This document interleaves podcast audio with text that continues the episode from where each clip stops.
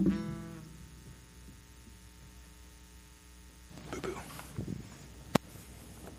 Good morning. I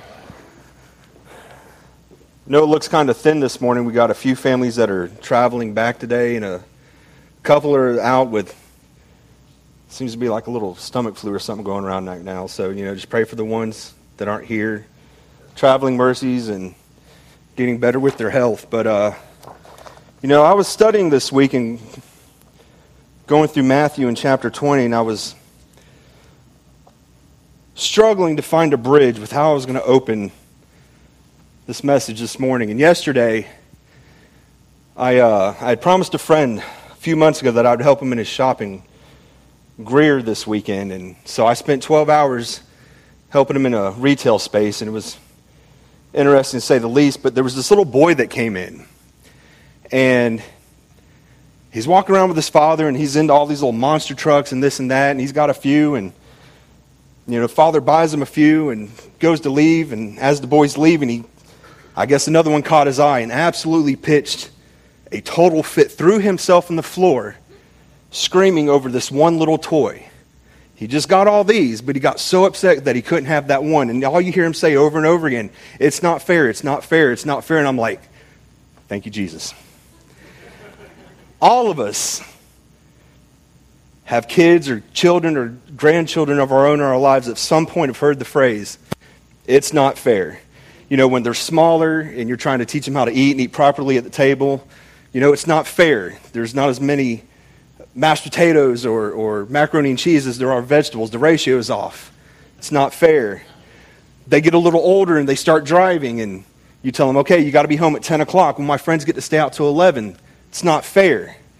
You know, they go and they get their first part time job, and they're so excited because, you know, they work 10 hours that week and, you know, minimum wage, whatever it is now, and they're so excited that they've got this check and cash and this money that's theirs, and then they look and they look down and like, whoa, whoa, whoa, whoa, whoa. Who is FICA and why did he take so much of my money? this is not fair. I remember this very clearly. But as we get older, some of us, we still think these things, and we tend to not vocalize it as much, but there's things we feel strongly about. You know, I got passed in this promotion and so and so else, you know, they got it. It's not fair. You know, look at that family over there, their, their house, their yard. You know, mine's small. Grass is dying. It's not fair. Why does my family always seem like it's in a constant state of chaos? You know, I, I think about when times I take the few moments we have together, I go out to dinner with Ashley and, like, all right, you know what? I want a steak tonight you know, and I order mine and it comes and it's well done and to the point where it's almost leather like she'll eat it, which is disgusting, but I wanted mine warm with a pink middle, you know, oozing a little bit. And I get this shoelace in front of me. This, it's not fair. But we find ourselves obsessing about what we think we deserve, think is fair. You know, I think oftentimes we compare our successes or our failures to what others are getting or doing? You know, are we being recognized? Are we being ignored? You know, Kinsey constantly is a, is a reminder to me that I'm getting older. You know, Daddy, your hair's getting grayer. You're going to bed earlier. You can't see without your glasses. My eyesight wasn't isn't what it used to be. You know, if I take these off, everything's blurry at a distance, and I put them on, but things become more clear, and I can see clearly. They come in more focus. But I think that's how God's word speaks to us these biblical truths.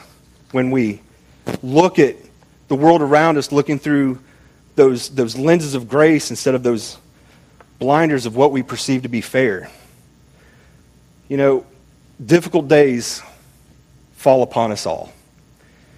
You know, and and through the lenses of grace, we can see that, you know, during those trials, during those difficult times, God is showing us something, revealing something to us for our own good, for our spiritual growth. But when we continue to look at this in life as a gift, whatever good we have in this life, in this world now, we see God's grace. Whatever good we see in someone else's life, we can say, that's God's grace. But it's a profoundly different way of viewing the world when you wake up each day and you hold on to what you think you deserve or what you think to be fair. Feeling like you've been put into last place when you think you've deserved first. You know, waking up each day and focusing on the grace He bestows on us, that, that unmerited favor, not because we were deserving, but because He was gracious. And when we find joy in that and believing that you begin first when we did surely deserve what was last. So, something I want everybody to think about this morning. What is your view of the world, your circumstances? You know, are we living, talking to the men, are we living as husbands? You know, our wives? Are we focus, focusing on what is fair? You know, are we too wound up at work? Have we been short with our children, short with our wives? No patience? You know, here's the reality, though. At some point, and again, maybe even this morning, you think, I don't deserve this. And we can say that one of two ways. You know, something good, you know, God's grace. You know, God, I don't deserve this, but thank you.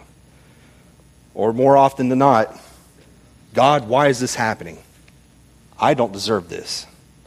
So stand with me as we read Matthew beginning or Matthew chapter 20 beginning in verse 1. And this is the parable of the workers in the vineyard. For the kingdom of heaven is like a landowner who went out early in the morning to hire workers for his vineyard. He agreed to pay them a denarius, and hold on to that. He agreed to pay them a denarius for the day and sent them into his vineyard. About nine in the morning, he went out and saw others standing in the marketplace doing nothing. He told them, You also go and work in my vineyard, and I will pay you whatever is right. So they went. He went out again about noon and, and about three in the afternoon and did the same thing. About five in the afternoon, he went out and found still there was others standing around. He asked him, Why have you been standing here all day doing nothing? Because no one has hired us, they answered. He said to them, You also go work in my vineyard. When the evening came, the owner of the vineyard said to his foreman, Call all the workers and pay them their fair wages, beginning with the last ones the last one's hired, and going to the first. The workers who were hired about five in the afternoon came and received a denarius.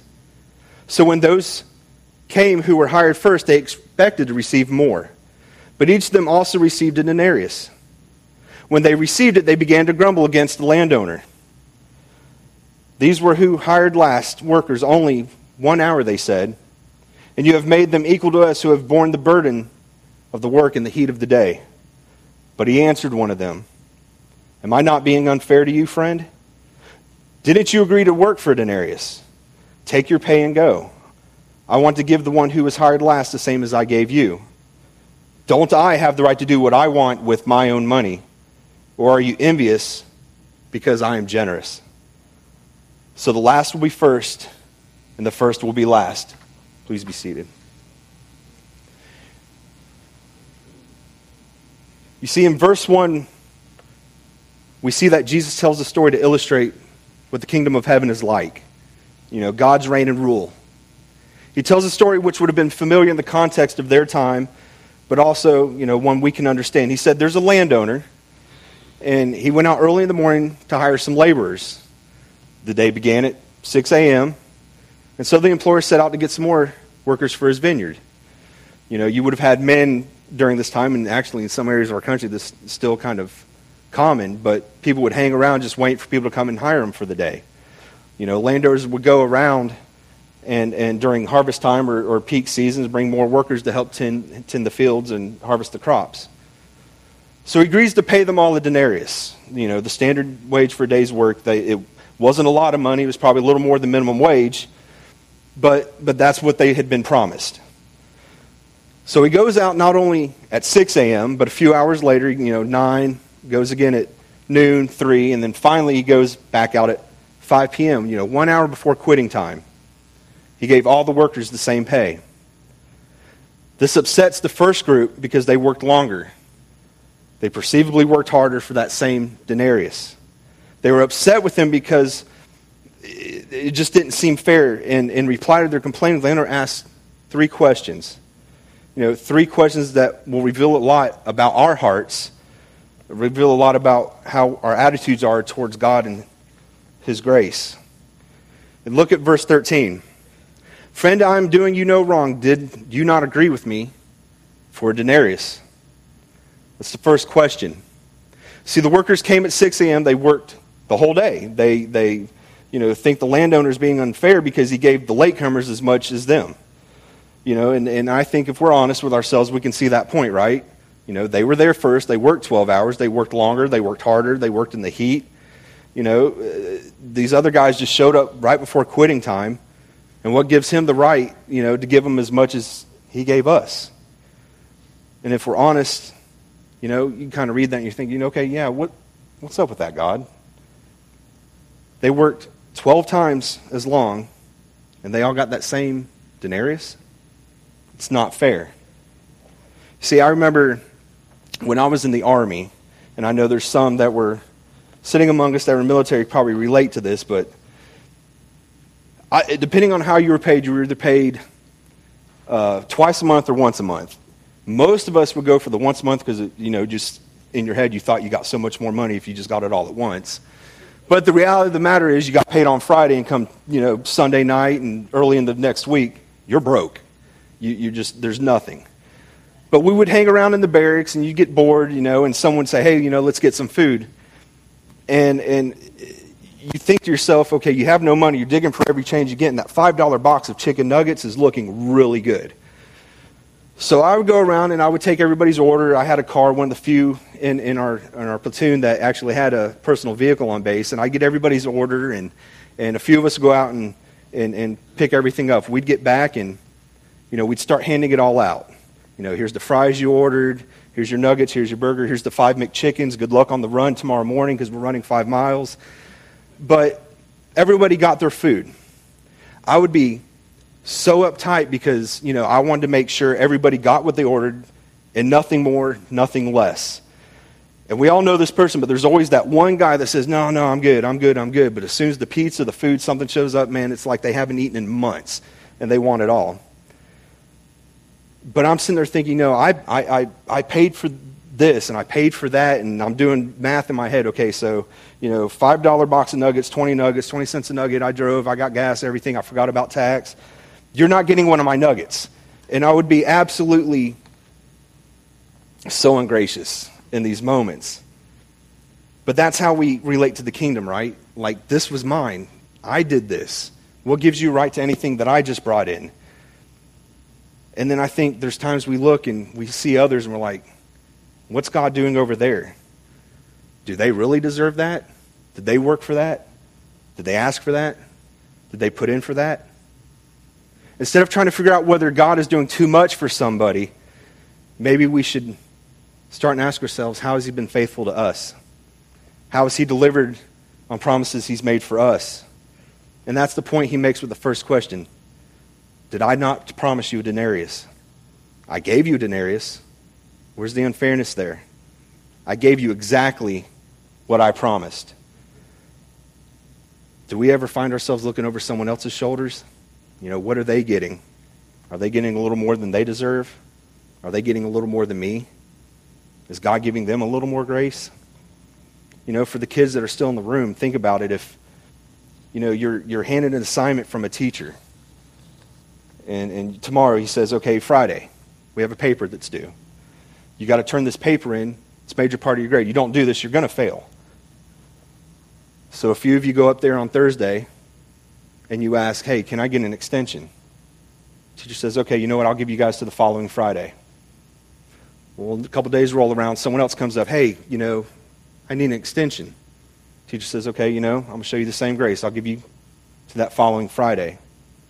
And the day before that extension, that Thursday, that next deadline's due. They go up, and someone else inevitably, look, you know, I've gotten behind, dog ate my homework, you know, aliens abducted my cat, but I'm not going to get this paper in. And teacher says, no, the paper's due tomorrow. But it's not fair. You gave them extra time. Didn't I give you the same? We look back on our lives and we think of the ways that God has answered prayer given us wisdom and discernment in situations, given us that grace, that extension. You know, I think it can be encouraging, but a bit discouraging at the same time when we look back on those times in our lives. You know, we think of things we've done and say, you know, I would never do that again. You know, how foolish I was, but apart from God, we can do it. All kinds of people. But it can leave us a little discouraged of our old selves and how we were, but encouraged and see that how we've grown in grace, how we've grown in Christ, how we're being sanctified. You know, and I find it as I'm even preaching here now in front of everybody, how amazing God takes even the hardest things in our life and turns it for His good and our growth. When we reflect on things, when we think about family and vacations and all the good times, you know, the, the parties and this and that, that's not where the sanctification, you know, that's not where it, where it happened. It wasn't, you know, the trips to Florida or the day trips to Pigeon Forge, unless you're one of the other youth leaders here and took in a van of teenagers to Pigeon Forge, then yeah, we're probably being sanctified a little bit. But it was that diagnosis of that disease or trials with family or friends, those conflicts that you thought would never end, that marriage that started not so great, and all those years later, there you are. And you say confidently that God had a plan and had a purpose. So, what undeserved blessings has God given us? Many people sitting here have probably endured more disappointment and pain than I can ever imagine. You know, sufferings and trials and different struggles. But those in Christ, you can look back on those things and you can see those blessings in there too. And some may even be discouraged right now. Maybe you think it's been a long time that you've seen some blessing that God's given you in your life, but I challenge you to dig back in that memory bank. You know, not just the last few days, few weeks, months, but years, a lifetime. Where were you encouraged? What blessings did He bestow on you? You know, I think, like the Israelites, how quickly we are to forget what God has done. But isn't it He who gave us sandals in the desert? And are you looking at life with those blinders of what you think is fair or those lenses of grace? And then there's a second question. Look at verse 14 with me. Take what belongs to you and go. I choose to give to this last worker as I give to you. So here's the question, and very bluntly Is God not allowed to do what he chooses with that which belongs to him? And I'll say that again. Is God not allowed to do what he wants with that which is his? This whole parable these guys, they're, they're, they're, they're complaining about what they perceive to be right, what they perceive to be fair. You know, they said, you know, we worked all day. They worked one measly hour, and we didn't get paid any more than them. Don't we have a right to our fair share? And that's essentially what they're arguing here. But the master of the house, the landowner, sees things a bit differently, doesn't he? Says, in effect, you have a right to receive exactly what I promised you. I have kept my word. Take your denarius. He also answers, though, and something I do often too, he answers a question with a question. Don't I have a right to do what I want with my money? So, again, making this a little more clear. God is in debt to no one. He gives according to his good grace for his good pleasure. It's out of his endless generosity and riches that any of us have any good gift. And it's all from him and it's all for him. His money, our gifts, our talents, his church, his building. It's all his and he distributes it all as he pleases and not based on what we think is fair. It's grace whether you arrived at 6 a.m or you arrived at 5 p.m. It's the kindness of the landowner that called you to himself. The kingdom operates not only, you know, according to our labor, but by his example and merciful grace and generosity. You know, and I often think that some have this weird credit union type of idea when it comes to God and grace and what we think He owes us. You know, haven't I been faithful? Have I put in enough? You know, little by little and long enough, maybe, maybe God owes me a little kickback, maybe a little return on that deposit, maybe some interest, maybe a little extra at the end of the year. I've been faithful. I serve. I earn some withdrawals. We joke and we think about that, but that is what's going on in our hearts sometimes. You know, haven't I been a pretty good follower, God? Haven't I been a pretty good church member? I come pretty regularly. I put a few dollars in the box. I show up once in a while when we've got something going on. You know, I'd like to cash it in for maybe another house or, you know, one with a bigger yard or a pool. Maybe a new car that everybody might notice me in. I want some of the nice stuff that I see them enjoying over there, God. But that's living life with those fairness blinders instead of those lenses of grace. Without that, everything's blurry.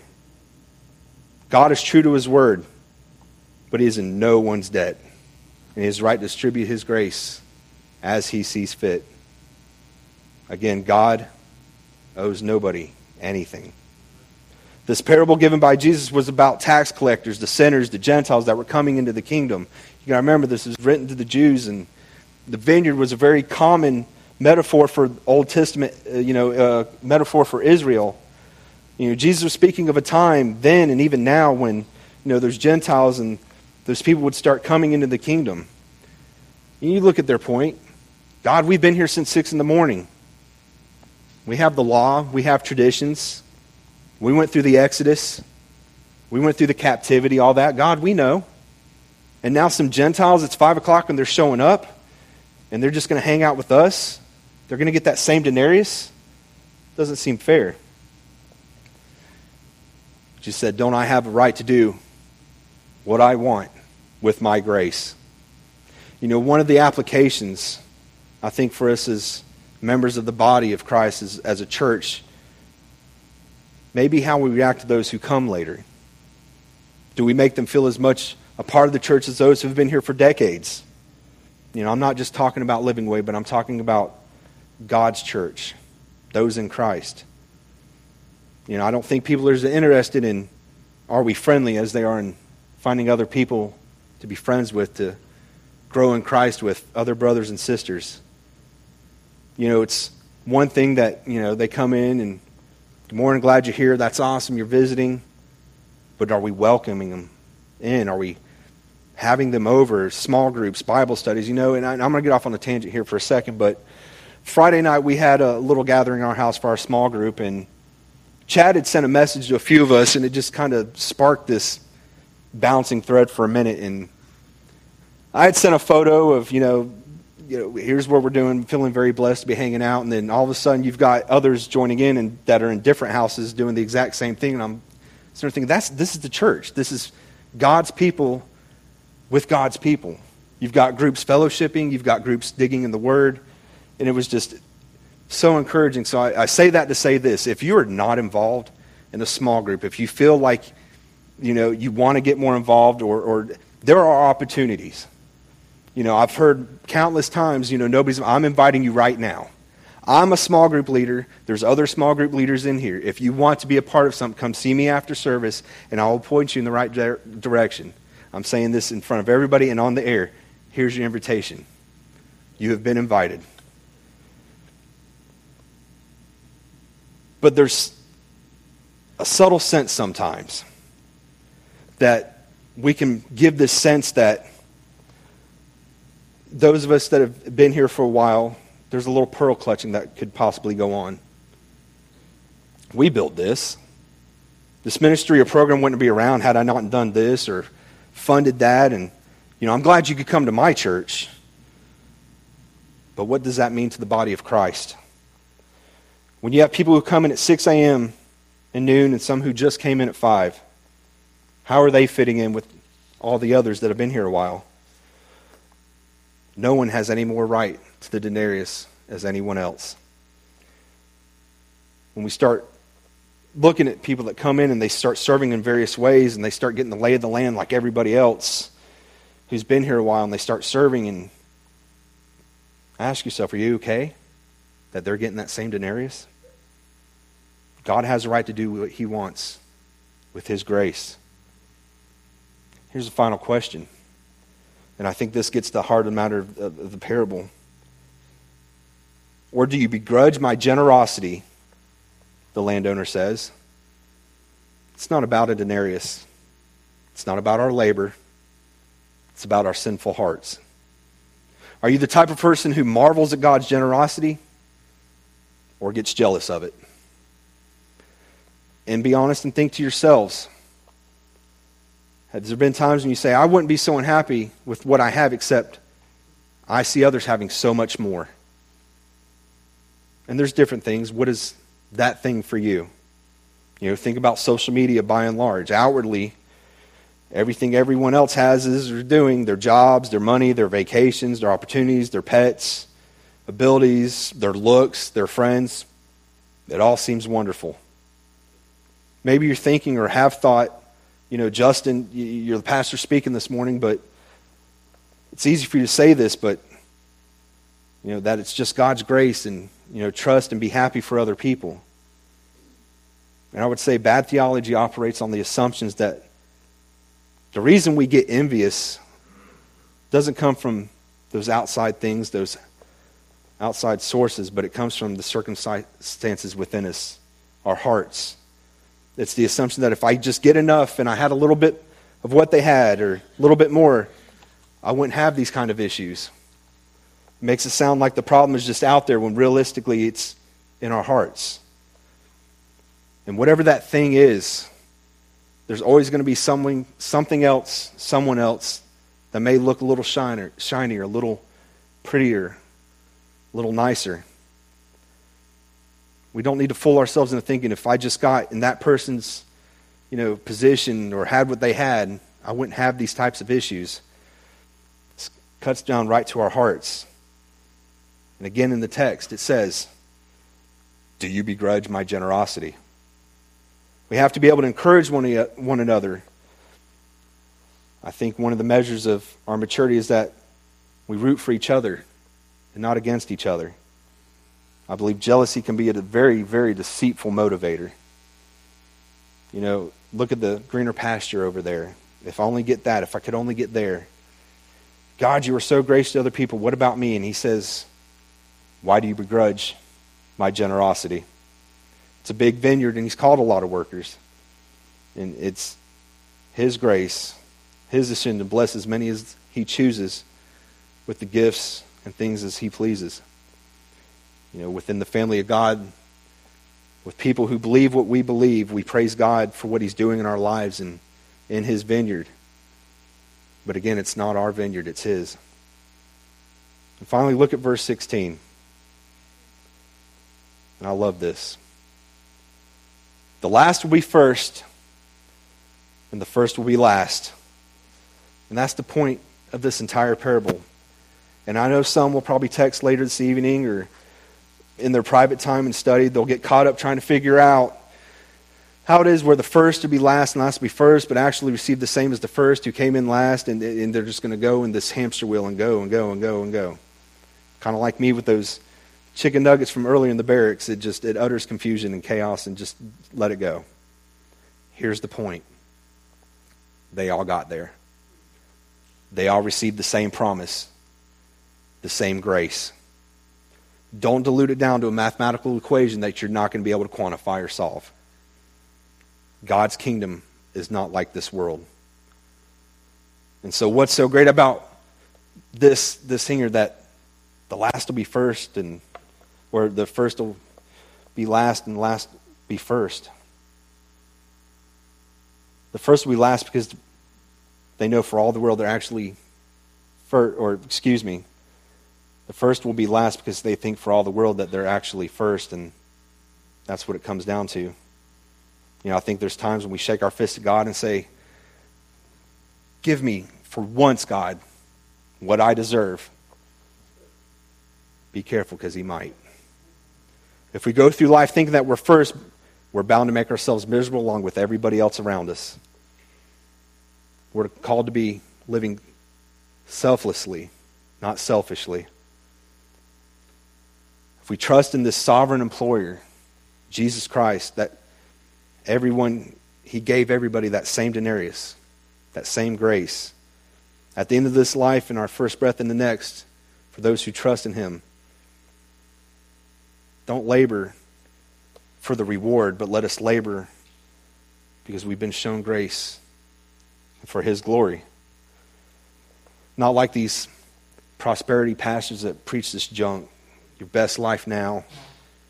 No, your best life later, eternally. As believers in humble confidence, I believe we can be wonderfully unimpressed with ourselves and not so concerned with the status or our fair share. God is generous and He is good. He is sovereign and He dispenses His blessings as He sees fit. And as we go through our walks and days and our private time, I pray that you stay in God's Word and with those lenses of, you know, what you're seeing through with grace, that clarity, that take off those blinders of what you think is fair. Stay in God's Word. And I'm going to invite the band up here. But before we stand and worship first song, I'm just going to ask everybody take a few minutes and where you're at, let's pray. If there's something in your life this morning, something that you've been reluctant to let go and give to God, something you need to pray over, some, something in your life that maybe you're holding on to because it's just not fair. Use this time right now and give it to God. So, again, let's pray.